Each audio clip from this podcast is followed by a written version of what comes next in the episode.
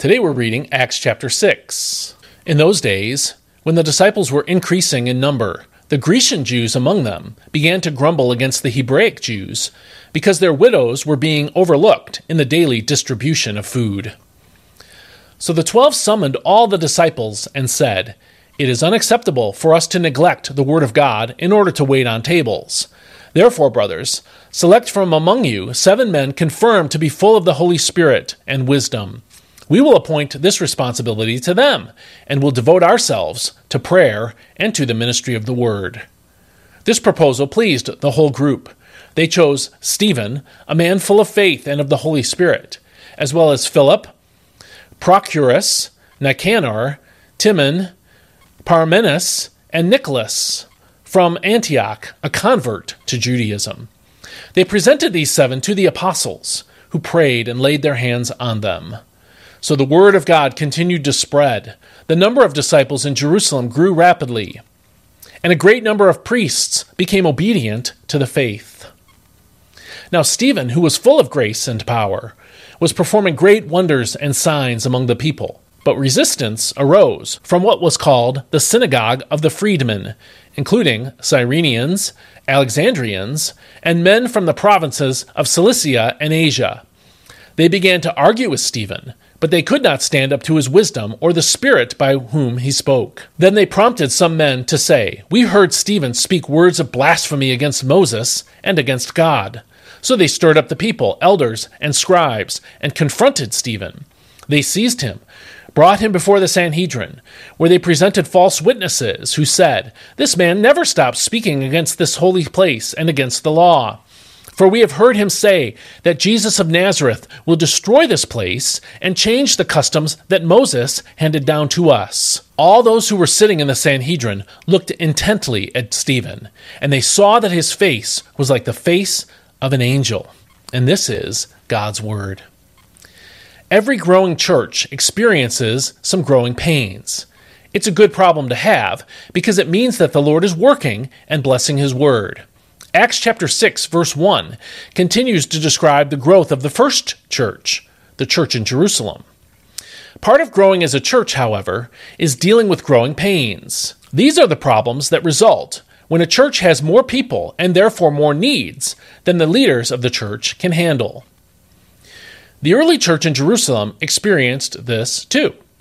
Verse 1 says that because the church was growing in numbers, some of the Gentile widows were not being cared for by the church like they once had been.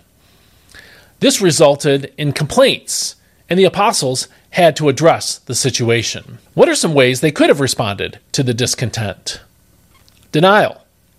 They could have just refused to acknowledge the problem. That would be one way to do it. A second way would be excuses. The apostles could have said, Hey, we're just 12 men doing the best we can with the time and resources we have. Blame shifting is a third way.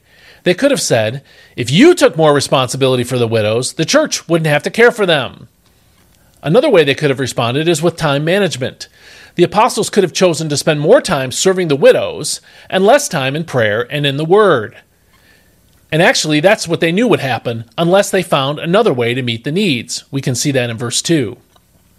Fortunately, the apostles didn't fall into any of these traps.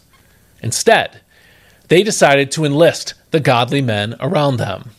These men were chosen to take responsibility for meeting the needs of these widows, according to verses 2 and 3. That gave a place of service to these believers, but it also helped the apostles stay focused. According to verses 3 and 4, the apostles said, We will turn this responsibility over to them and will give our attention to prayer and the ministry of the Word. We don't know for sure, but many scholars think this is the beginning of the office of deacon in the church. The result of the focus and diligent service of these first deacons was that the church grew even more. Verse 7 says So the word of God spread. The number of disciples in Jerusalem increased rapidly, and a large number of priests became obedient to the faith. When people are focused on one ministry objective and work diligently toward that objective, God entrusts more people to their care. But it was essential for people in the church to be willing to help when they were asked. Every church needs committed believers who will give what time they have to serving the Lord. Have you found a place to serve in our church? Are you willing to serve where needed when you're asked? Are you willing to volunteer when you see a need instead of waiting for someone else to do it or waiting for someone to ask you? This is one of the best ways you can help our church grow because it allows the elders of our church to focus on prayer and God's Word, as we saw the apostles do in verse 2. And so I hope you'll consider that. Where is your place of service?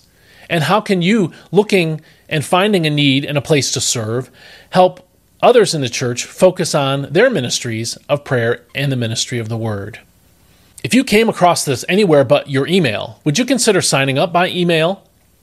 To do that, go to dailypbj.com slash subscribe and just give me your name and email address, and these will start showing up in your inbox every morning. Would you consider financially supporting me as well? If you'd like to do that, you can go to dailypbj.com slash support.